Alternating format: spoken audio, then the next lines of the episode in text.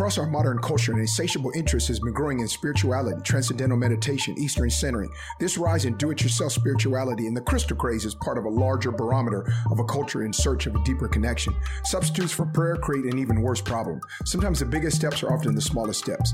Many are taught on the come up in their churches that prayer is the most powerful way to experience God, but few receive instructions or guidance in how to make prayer genuinely meaningful. Meanwhile, E.M. Bounds says prayers outlive the lives of those who utter them, outlive a generation, outlive an age, outlive a world. On this episode of Keep It 100, we're continuing the life changing conversation of connecting with God and unleashing your devotional life, and we get to hear from a modern intercessor, revivalist, Corey Russell.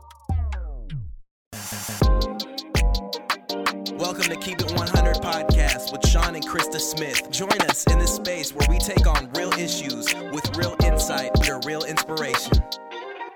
This podcast is for those not looking for temporary relief to change circumstance, but revelation to forever change lives.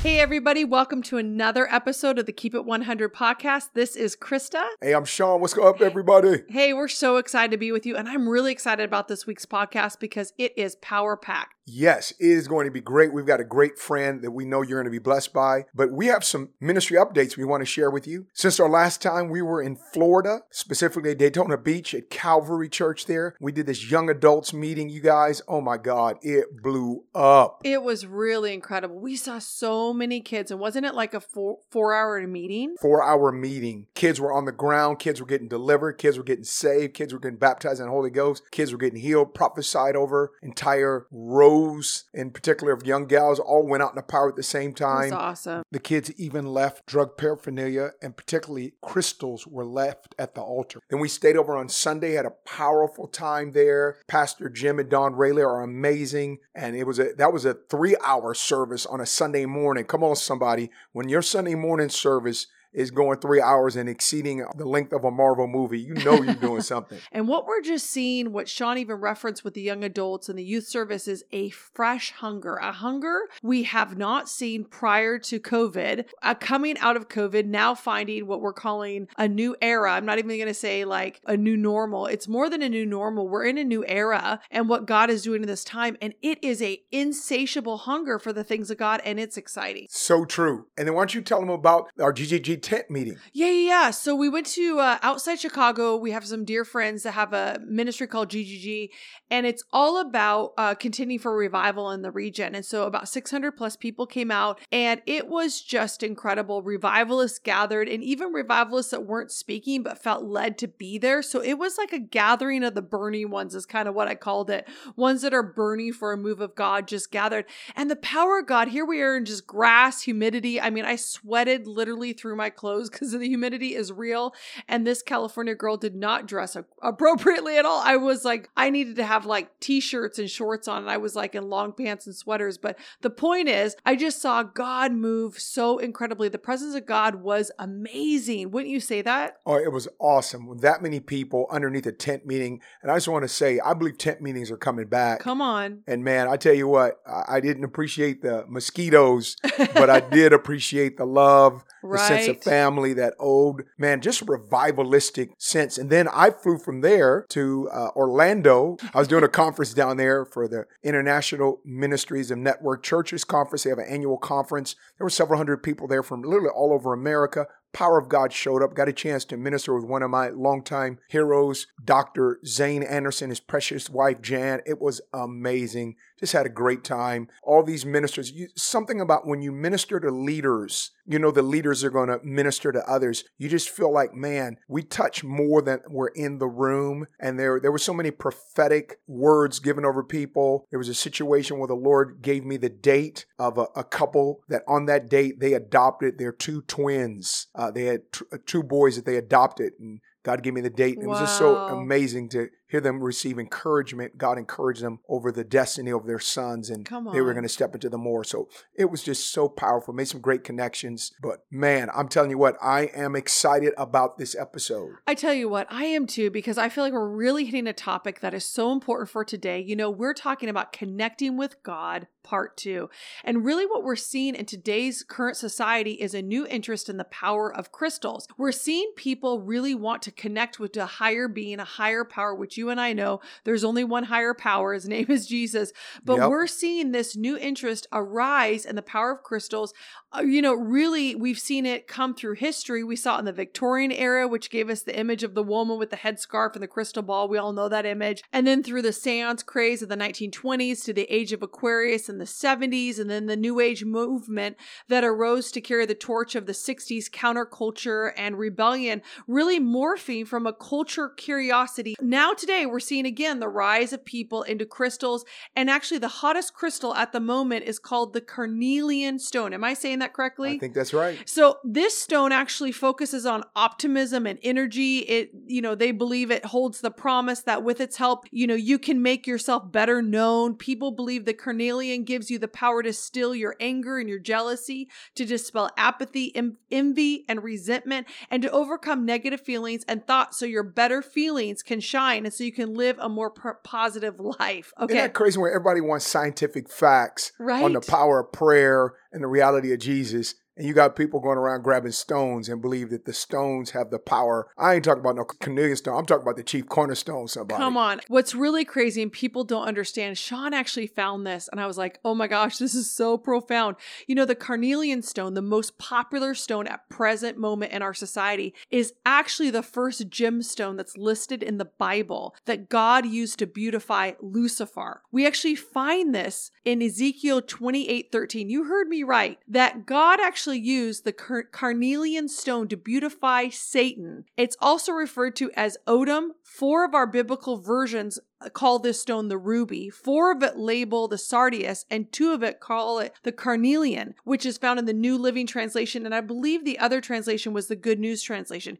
All this to say, they believe these stones of communication promote eloquence and clarity and help timid speakers become bold. There's also a stone gaining popularity called the Singer Stones, a tool to make one's voice more precise and beautiful. I just want to put all that on the table and I want to say if you're having a stone in your house that was used to beautify Lucifer, uh, you Ooh, need to know the source in which it's coming from. If this is the thing that actually added to the actual enemy of our day, the spirit of this age, you don't want to have anything to do with it. So just look at who it was connected to in the Word of God, and you're going to find your modern day source. One article I read likened this phenomenon of crystals to to displace the serenity prayer, which is crazy. They're replacing prayer with a belief in a crystal. You know, you know the serenity prayer for those that don't know, it's the, you know, that classic prayer of God, grant me the serenity to to accept things I cannot change, courage to change things I can. So that's a real prayer that's powerful. It's changed his life, you know.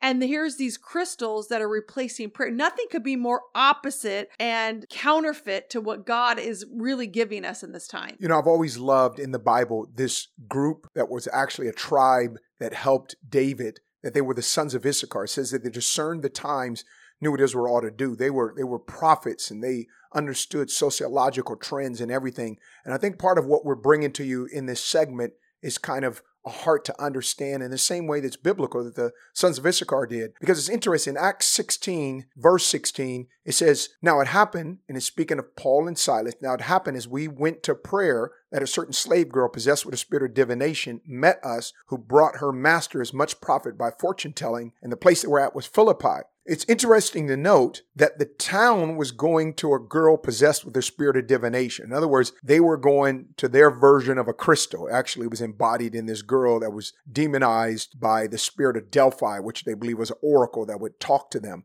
So all the town, the people that were essentially pimping this girl, they were making money because everyone was going towards this divination craze. But it says that Paul and Silas were going to prayer. Now, notice the contrast. Paul and Silas are going to prayer while the people of Philippi at this time are going to New Age or Hmm. grow with the spirit of divination. And what it is, is that people are being pressed to the extremes of now going to sources in which they could plug in to get revelation, to get connection, to get empowerment.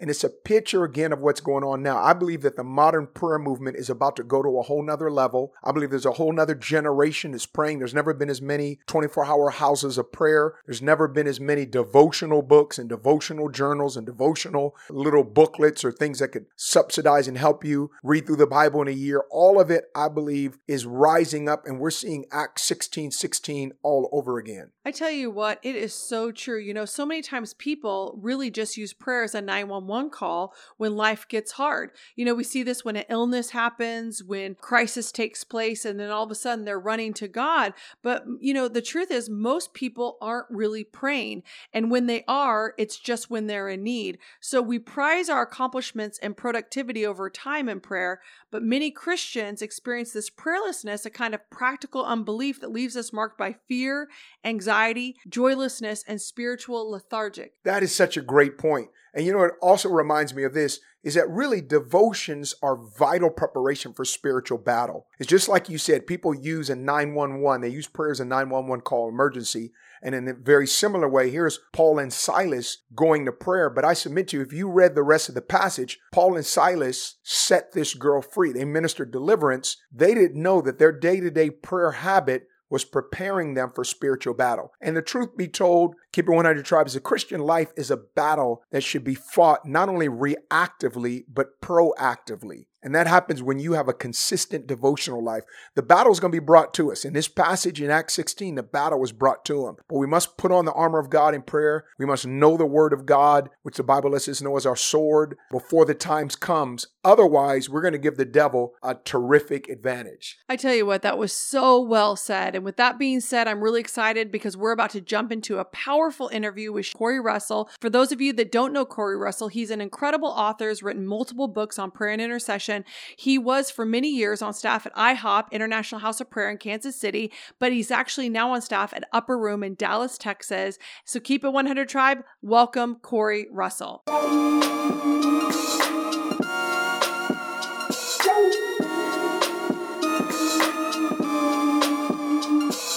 Hey, Keep It 100 Tribe. I am so excited. We've got a very special guest and friend, Corey Russell. Uh, this guy, I, I, would say, when I think of modern intercessors, and I remember reading a, a book on Rees Howells back in the day, and uh, coming up, I had been around so many women intercessors when I got saved. And thank God, women, you guys have held down the fort. You still hold down the fort. We honor you. But as a young guy, I really wanted to see that there were young guys that were going after God and seeking God in this area of intercession and, and sowing uh, into this. And Corey is one of those guys. So we're super excited. Guys, I want you to welcome to the mic right now Corey Russell. What's up, Corey? What's up, Sean? What's up, man? I'm honored to be with you and been loving you from afar and just celebrating you. And so love that we're together. And we were just talking a little bit about you would come to our area at the, then the East Bay House of Prayer for a mutual friend of ours, Jim Stillwell. And it was just so awesome. And man, I'd always hear the fruit. And then, you know, obviously your years, even cross pollinating with Mike Bickle, and he would mention you and, and, another one of the guys, and you said, They're my sons of thunder, you know, James and John.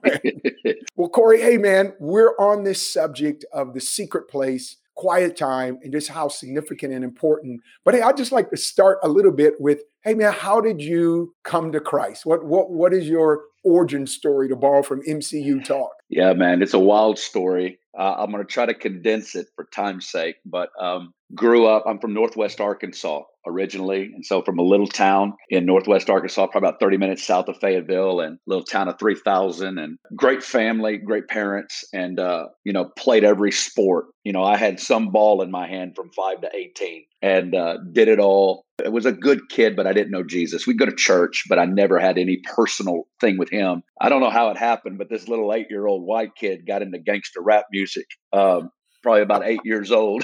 so, oh, you know, it was it was qu- quite devastating to my perspective of life. And so, kind of characterized high school, your normal jock in American high school. And once athletics was out of the equation, I was in an identity crisis. I, I didn't know who I was. And I go off to college and I'm just going to still make decent grades. And I'm going to fill that hole with, you know, partying a little harder and um, and you know it just really went out there. I find that my capacity is large, so we're not going to do anything at at a two. You know, we're going to go all in, and so went all in. And I came home for my first summer after college, and uh, Actually, I went to UCA, uh, which is where uh, Scottie Pippen, uh, the old basketball player, went to Oh, uh, yeah. college at. So for you old uh, Chicago Bulls fans. And so, yeah, so I came home for that summer and I got my first DWI. Couldn't afford to go back to college. So I had to go to a community college in the home area in Fort Smith, Arkansas, and end up hooking up with my good friend who had been homeschooled till ninth grade. And now we get an apartment together and now the, the, the partying goes to another level, you know, dangerous levels. And but I had a praying mom, he had a praying mom, and they stormed the gates of heaven and hell. It went through about a four month weird season where my friend stopped talking. He was just weird. And it culminated on February 1st, 97, which was my birthday. And I had drove down, drove up into his house to see him. And he comes running out the front door screaming at me, Corey, it's heaven or hell. It's heaven or hell. You have to make a decision. And he's running at me and screaming. And I'm like, dude, what's wrong with you? He's screaming. Well, I grab my friend, we leave. And it was known that his mom prayed him through a three day deliverance. Wow. He he had gone far from the Lord, and had got saved, and I got angry. I'd put up with a weirdo for 20 years, and you don't get saved at 20, Sean. It's just too close, you know?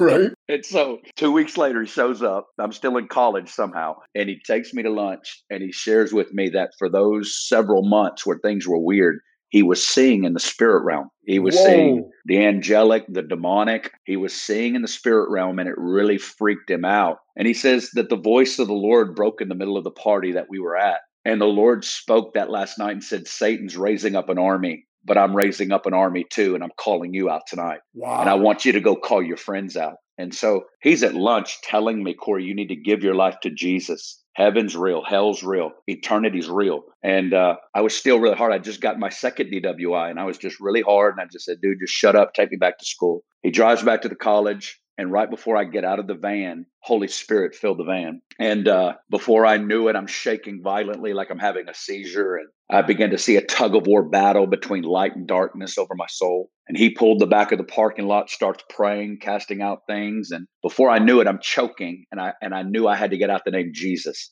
But all I could get out was jeez, jeez, jeez. And and he's screaming, say it. And I said, I'm trying. And finally I took a deep breath, and with all the power inside of me, I just screamed Jesus. And right when I screamed his name, the hold broke off my throat, and it was like God came and breathed into my mouth. And all I could say for the first five minutes is, I've got air, I've got air, I've got air. And after about five minutes, I heard a voice as clear as day saying, Get out of the van, get on the pavement, and give me your life, you're mine. And um, I, I jump out. It was February 18th, 1997. And I'm in a college parking lot and I'm screaming at, there's my sinner's prayer. Jesus Christ, I give you my life. I'm yours. And Sean, that day I passed from death to life. All the drugs, all the stuff, instantaneous deliverance, power of God hit my life. And I experienced a mighty baptism in the Holy Spirit and went home that afternoon and sat on my porch swing for two hours, undone by how blue the sky was.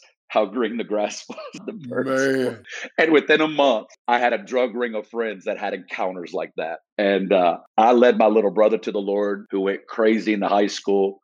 Over the next six months, I was in college, he was in high school. We saw half the high school come to Jesus. We saw a move of the Holy Spirit hit our small town, and we began to move right into five meetings a week till three in the morning. My first six months were five meetings a week till three in the morning. It was an explosion of God in a small town in Northwest Arkansas. Oh my And- goodness, bro. And it was in that season that I connected the dots that what I was experiencing was the result of the faithful intercessors who sowed and tilled the ground, and I was reaping what they had labored in. Wow. And so uh, uh, that really made sense to me from the early days. And so I had this magnetic pull to these three older women. Two 50 year olds and one 80 year old. And these girls taught me how to pray, Sean. Whoa. They, they taught me about early morning prayer and late night prayer and praying through and uh, Pentecostal praying. And uh, and I just cut my I spent my first two years with these women and they taught me how to pray. But the, the main thing was this I wanted to be in the presence of God all the time. I wanted to be in the presence of God all the time.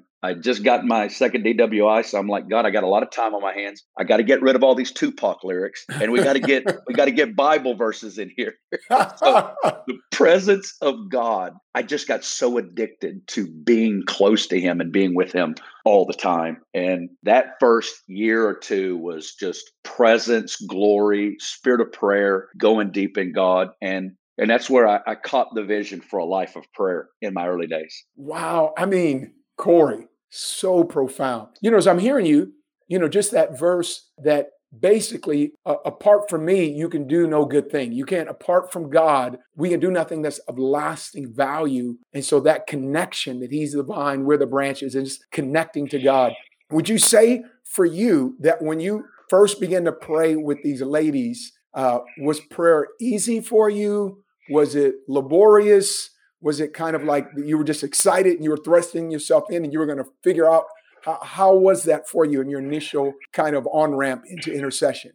Yeah, I think he's. I think he has designed me. It for me, it was easy. I it, I think he's just wired me up in that way, and connecting with God was easy. But I would always go on Sunday mornings and I'd scream at everybody, tell them to come to the prayer meetings, and nobody'd come. And it it's so frustrating. And I'd just do it harder the next Sunday, and nobody ever came. And and the Lord really taught me. He took me on a journey of prayer because my initial season was revival praying and seeing God pray in the midst of a move of God. And yeah, I was just given to it. But I found a season that that He because it was starting to crush me after a little while and that i so when i started to see the the level wane and the intensity of the move of god wane and i so wanted to see that recreated that the lord really said corey you're gonna you're gonna burn out. He goes i want to teach you about the source of prayer and he began to take me from just seeing an outside explosion to giving me a vision of an inside explosion. And and it, it's a wild story because you know I'd start my early days with the Frank Bartlemans and the Daniel Nashes and the Send the Glory and the Fire, but then he took me to the mystics and he began to show me about the power of indwelling spirit and fellowshipping with the Holy Spirit and communing with the the fire of God within. And uh, and that really, I think, saved me as God was saying, as the Lord was leading me, that the source of revival and the source of sustainment in this thing is an interior fire that you've got to cultivate. And that kind of led me through my journey. But I would say that really saved me and uh, reframed the way that I was seeing revival. I love that. Like I early on stumbled onto the mystics as well, whether that was Fenelon, Madame Jeanne Guyon, yes. Uh, Brother Lawrence. Yeah. There are others, and you just realize, man, they tapped into something that's available, but it's it's missed. Yes. And Corey, you you've spent, bro, hours upon hours on your face in prayer. What was even kind of your connection initially to the International House of Prayer out there with Mike Bickle? Because somehow, obviously, you got from Arkansas to Kansas City. well, surprisingly, it's only where I live is only four hours south of Kansas City. Oh wow! So you know, a family in my initial season of that move of God took me to some conferences up there. And so I really began to connect with Mike's message. It was in his transition where he was going to begin to start the house of prayer. And, but it, I went to a conference in May of 98 where he preached on Isaiah 40 and a John the Baptist generation. And he said, Who will go to the wilderness of prayer and fasting? and unto being hidden in God. And that was my thing. God, I'm going to go to the wilderness and I want something real. I don't want to dance around someone else's fire. God, I want to get so lost in the fire. And I want something real. This was the thing that came out of me. I don't want to be an echo. I want to be a voice. I don't want to be an echo. I want to be a voice. I want something so real. It's not about how loud I say it or how I say it, but that angels would move, demons would move, and the hearts of men and women would move. And that was what set me on the trajectory. My wife got marked at a Women in the Prophetic in 99, and it just became really clear that our prophetic storyline was heading to Kansas City. And so it was a vision to go get lost in the wilderness of prayer and fasting. I want to go eat the Bible and pray and fast and all that. And so that was the plan. I didn't know anything else. And so that's what got us up there. And the Lord just wrecked me in those first few years. I got a hold of prayers like John 17 and I touched the word of desire in John 17, 24, where I never thought about God having that there's there's something more powerful than my desire and my passion and my longing, but that there's been desire burning in the heart of God from before Genesis 1. And I put my pinky toe in that thing and he he delivered me from just the discipline of prayer, the duty of prayer, and diligence in prayer. And you got to have all three of the, those D's. But the source is desire. And when you touch his desire, he goes, Father, I desire, John 17, 24, that they would be with me where I am and that they would behold my glory. And that verse laid hold of me, Sean. And it pretty much consumed the next two, three years of my life. Man, Corey, bro, you're dropping nuggets. My heart, I mean, I, I just feel like we could break out into prayer meeting. I'm getting so hit and blasted. What are some things, Core, that you would say in terms of having a personal secret place? Why do you feel that that's so crucial? Yeah, it's what you said at the beginning. It's out of John 15, because apart from him, we can do nothing. And but I, I think I do. I love the Matthew 6. Jesus says, But you, when you pray, go into your room and shut the door and pray to your Father in secret. I just want to say to everyone who, who's listening, it's this is a phrase. The, the question the Lord asked me is, Who do you think you're talking to? Who do you think you're talking to? And we are talking to the most beautiful, the most glorious, the most intoxicating, the most inebriating, the most beautiful person that has ever been. He has Genesis 1 on his resume. He and Job 26 says this is the mere edges of his ways, a whisper that we haven't seen anything yet. He's absolutely stunning. And so I believe we call people to pray, pray, pray. But I'm here to say, do you know who he is? I mean, do you know who you're talking to? Because when the spirit of revelation and the knowledge of him touches your heart, and where God reveals God to the human spirit, you can't help but shut the door, shut the distractions, prioritize time. I mean, you know what that does with our wives. When the beauty of our wives touched us, time out the door, investment out the door. That's it right. wasn't about having to do those things. It's about her and the power she has on us. Yes. that's the way the human heart works. We run by vision and by the power of revelation. So I'd say to anybody that's listening, ask God, say, Father, reveal your son to me. And you're going to find that you're going to begin to shut the door and that you're going because he says that pray to your father in the secret place. There is the place that you've got to safeguard it but i believe god wants to fascinate you and just wreck you with his beauty. And then i think prayer is what we do to build an offense around prioritizing and sustaining that place. Corey this is gold the wealth of that. I can honestly say i've never heard it phrased like that. Like first of all know who you're talking to. Oh my god. Corey what, what you sharing bros? Nuggets nuggets. Now Take us through an effective quiet time. What are some of the ingredients that you would say or components uh, of a successful connection with God in a secret place, Corey? Absolutely. And and I think the biggest thing is you do you learn it in flight you know and i think the biggest thing is this is what i want to say to you is finding a time jesus says in luke 11 when you pray and so i think finding a time and finding a place that no amount of distraction or mistreatment or betrayal can talk you out of. The number one issue is finding a time and a place that you won't miss for anything in the world and building that into your schedule, building that into your life. Because I'm here to tell you, it's not going to happen on accident. The devil will let you do a lot of things. Preach. He'll let us He'll let us have big ministries. He'll let us do this. He'll let us. Do, if you want to put hell on notice, find a time and a place that nothing can get you out of, and you will shake the gates of hell. You will discover the beauty of God. You will discover who you are in God, and you will discover His will for your life in that place. And so that's the number one thing is the safeguarding around it. And once you get in there, I, I found if I have an hour you know, and you can scale this down based on what you have capacity for. The Lord is so kind. He, this is what I love about. He says, "You go into your room and you shut the door, and I'll be there." That room can be 15 minutes. That room can be 30 minutes. He will show up in the room you build. He's so kind, and what he does is he enlarges your capacity as the more and more that you connect with him. And so but you know, if I have an hour, because Jesus says, if you could, can you tarry one hour? If I have an hour, I think of 20, 20, 20. I think uh, that's what kind of how I'll break it up. So good.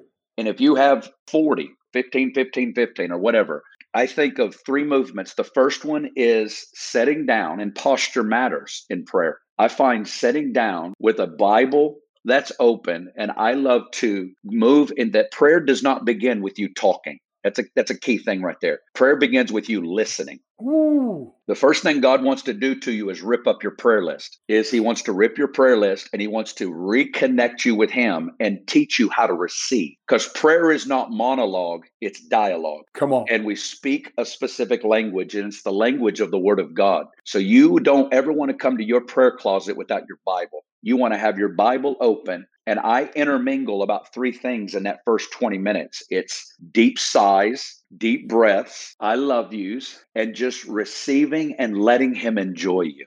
And intermingling that with short phrases to the Holy Spirit and having a Bible reading plan or having a passage of scripture you're reading from. And I will intermingle all those other things with when you pray, you shall not be like the hypocrites, for they love to stand praying in the synagogue. When you go pray in your room and when you shut the door, God, I shut the door right now. And I, I I'll literally take the Bible verse and I'll whisper it back to God. And I go, God, I, I shut the door right now and I pray to my Father in secret. Father, you're beautiful. And what I'll do is I, over the next 20, 25 minutes, deep sighs, deep breaths, I love yous, and slowly pray reading the Bible. Just pray reading the Bible. And then when the Holy Spirit highlights a phrase to you, put the Bible down and turn it into dialogue to God. That would characterize the first 20 minutes. It's not about you talking and informing God about what you need him to fix in your life. My God. That that right there. So that's going to be a that's going to be a shift for many of you and that's why prayer is so boring. I mean, does anybody like relationships where one person does all the talking? Wow.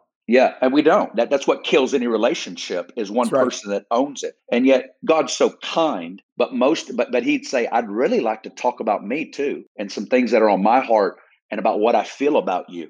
I, I think prayer needs to begin with learning how to receive from him, number one. Number two, I will begin to move into what I call activation. The first one is soaking and receiving.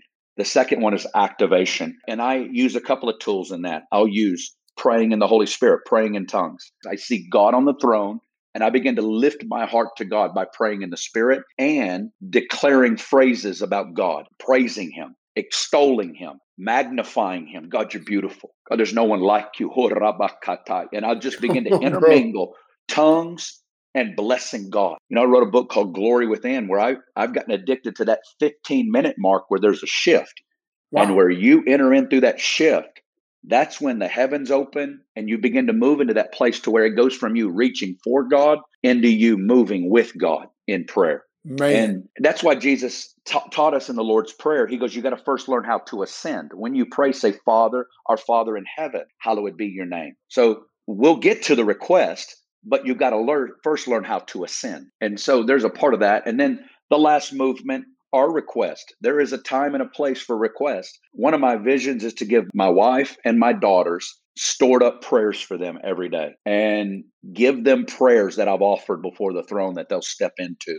And I pray biblical prayers, apostolic prayers, prayers from the Bible, and I'll bless my wife, bless my kids. And then that's when friends that are in need, that I just know that I'm I'm walking through things with them, that's where I'll mention them before the throne and I'll I found those three movements make for a dynamic quiet time that's revolutionized my life. Man, Corey, seriously. First of all, my heart is burning while you're talking. This is a road to Emmaus thing, man. I love that because that that that has a ring. Everything you've said has had the ring of understanding God's passion for you. And two things before you go. One, what would you say as you see right now in the state of the church or America? What what do you feel like God is speaking to the body right now? Uh, well, you just alluded to it. I do think that I think we're he's he's calling us back to that place of intimacy. It, it's both individual and it's corporate. And he called his house a house of prayer. And I, I really believe that God's going to begin to reorder things and he's going to bring us back to connection with him. And out of the, I, I feel like it's a breakthrough here and it's a breakthrough here. Nice. I think I've been saying prayer rooms and dinner tables. I, I, really feel like he's delivering us from the facades and he's, he's put us in a place of desperation of needing him. And so I think there's going to be a lot of reordering, restructuring of wineskins, a new wineskin to contain what he's going to do in this next season. And I believe that the leadership that's going to emerge in this next season are going to be praying leaders who are leading corporate prayer meetings. And I love to talk about the individual because it's living stones that are being fit together. And so I there's there's a lot of those dynamics of the gathering together, the you know, in light of the coming of the Lord, he says, do not forsake the assembling of yourselves. I think that's prayer meetings. I think that's, you know, dinner tables. I think that's connection. Breaking through, here's the phrase superficiality. He's delivering us of superficiality, living off of islands Ooh. of individualism and isolation. And we're we're needing God at a deeper level, and we need each other at a deeper level. And I think He's forcing us. Both presence and pressure are going to lead us into that place. Woo. Yeah, man.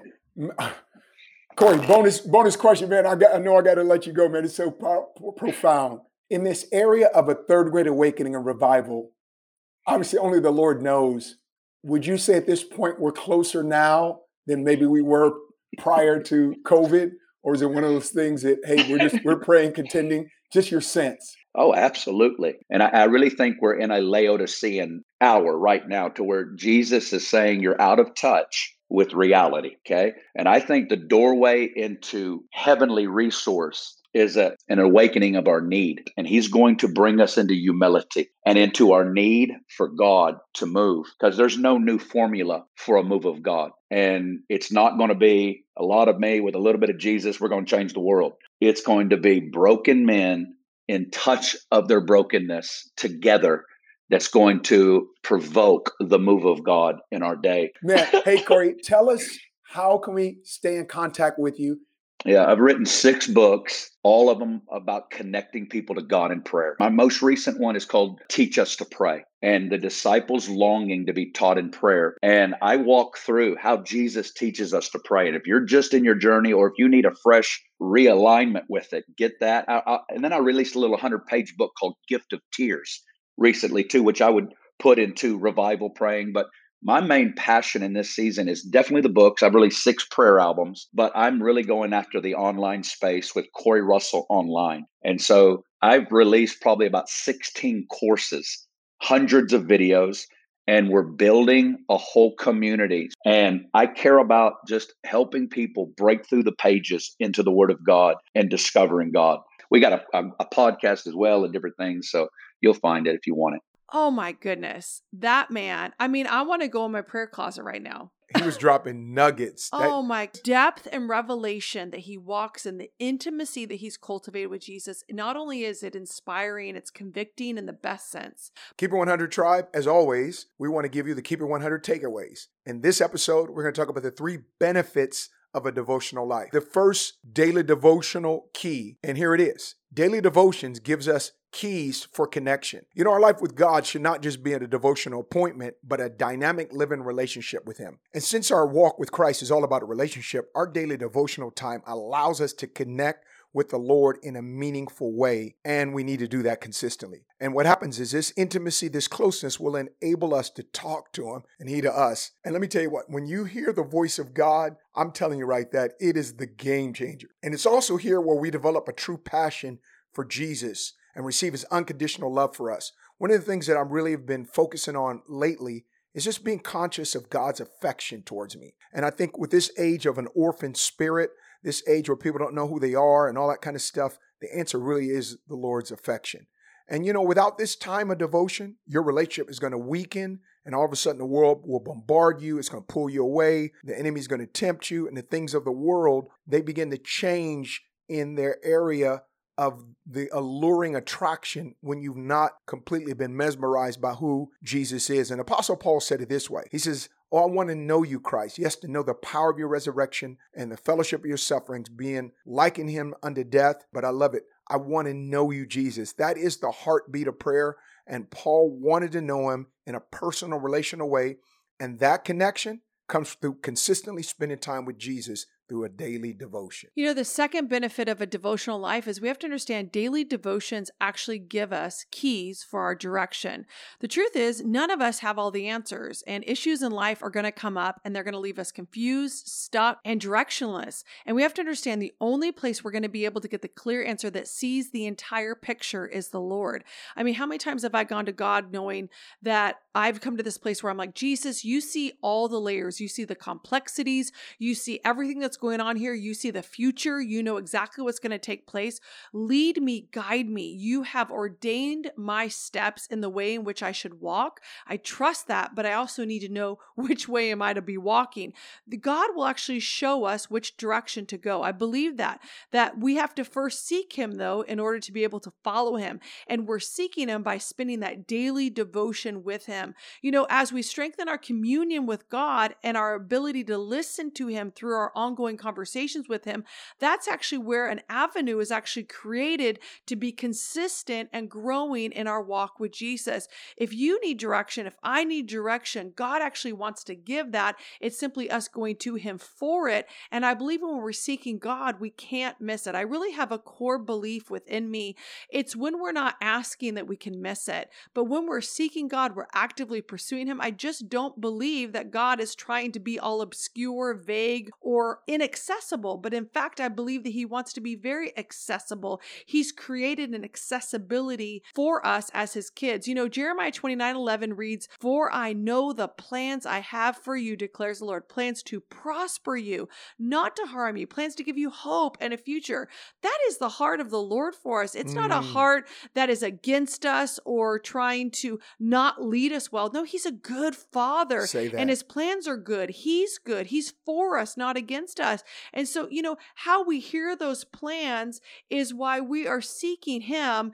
And God has a direction for you to take, and it's really listening to His guidance. And then I want to add this we can listen, but then you have to apply it. Another way to say applying the wisdom, the guidance from Lord is saying obeying Him. There has to be a obedience once you've heard God. So many people are like, God, God, God, and then God speaks, you know. They're saying, God, what are you saying? And they're listening, they hear, and they maybe don't want to hear something. And so they don't obey it. The importance of hearing, but also obeying. You know, I'm even personally challenged, you know, how much God wants to spend time with me, how much I believe He wants to see me, speak to me face to face. You know, I think that He wants that even a lot more than I can even imagine. I think He wants to connect with you as a listener more than even you can imagine. And so many times we think we are a burden to God. You're not a burden, you're His kid. And, you know, we have to recognize that there's doubts and there's fears. I know I've had, I've allowed those things at times to stop my connection or stop the ability of the flow of His voice and my ability to hear His voice because I've been afraid or ashamed or I've just been, you know, riddled with anxiety. I've allowed things to be blockage. But when I come to God, that's when the eh, the anxiety, that's when the fear is broken and I'm able to hear God and I'm able to walk and abide in his spirit, his truth and his presence. And that's where the revelation comes is when I connect with him. Christa Boo, ooh, that was so good. I had to restrain myself to not jump up and down, shut you down right now. the sweet. third benefit to daily devotions is daily devotions gives us keys for revelation. You know, Jesus performed all miracles, walked in perfect wisdom, and this is the part that really impresses me. He was never caught in the trap set for him by demons, men, Pharisees with bad motives. And that's all because he was given keys for revelation those times when he would pull himself from the crowd and he would spend all night in prayer, go to the mountainside to prayer, withdraw to a lonely region of prayer, or prayer in the garden. You constantly are seeing Jesus. Jesus' life really is loving on people, praying, and releasing miracles in between. Jeremiah 23 22 was one of my favorite passages, you guys. It says, But if they had stood in my counsel, and he says, God says, I would have caused my people to hear their words, and they would have turned from their evil ways and from the evil they're doing. But notice this if you stood in his counsel, daily devotions give you a key for revelation. God is saying, if you'll stand in his counsel, I'm going to give you words, and I'm going to cause the people that hear you to hear my words. So if you want to be heard, it first begins with hearing. If you are hearing God, God says, I'm going to cause you to be heard. Everybody feels like, I don't know that I'm heard. I don't know if I say anything significant. Get in the secret place, develop a devotional life. He'll give you keys for revelations. And I also realize that one of the main reasons and one of the main problems created when Christians seem to go south or they begin to make bad decisions or they go bad in their motives and behaviors is that they forget who they are. And so I feel true. like your devotional space is a place where God reminds you who He is, and you remember who He is, it reminds you who you are. And I feel like that's why ministers fail. That's why marriages fail. That's why churches split. That's why people backslide. That's why things go south. That's why a nation ends up turning their backs on God. It's all because we're not getting that revelation. We've not gotten to that space. You know, I love what you're saying. You know, as you were talking, I just started thinking, you know, we really have to understand and walk into that place of revelation that you and I have uninhibited access to the presence of God at mm. any time 24 hours a day, seven days a week, we can access God any any moment. And I think so many times we forget how accessible God is. And it's through that accessibility that we can walk in such a divine revelation every single day of our lives. It is available at all times. And when we grab a hold of that, you as a listener grab a hold of the accessibility you have to the kingdom of God, to God Himself, that, you know, when Jesus died on the cross and took the sins of humanity, it tore the veil, which means we had direct access. There was no longer, the priest was no longer required. It no longer required a middleman to access God. And God removed all the laws and all the processes and what you and I would call the, hoops and everything we had to jump through to connect with God. No, in the new covenant that you and I walk through, we have full access to Jesus at all times. I want you to know you need to be daily taking advantage of that. There was a God, there is a God that died on a cross for that accessibility for you. And I think that when we understand that that's what's available, that's how you actually increase and walk in the anointing in your life. That's how you had to learn how to walk in his presence. You get downloads. That's how you move in the prophetic is because you're constantly accessing the kingdom of God. You're constantly accessing the spirit of God that's available to you through the blood covenant of Jesus. Friends, we want you to know there has never been a more important time to be daily connecting with Jesus. We bring you this topic and we pray it blesses you, but it not only blesses you, but it provokes you for the more of Jesus. We don't want you just to hear this podcast, walk away and go, that was a good podcast.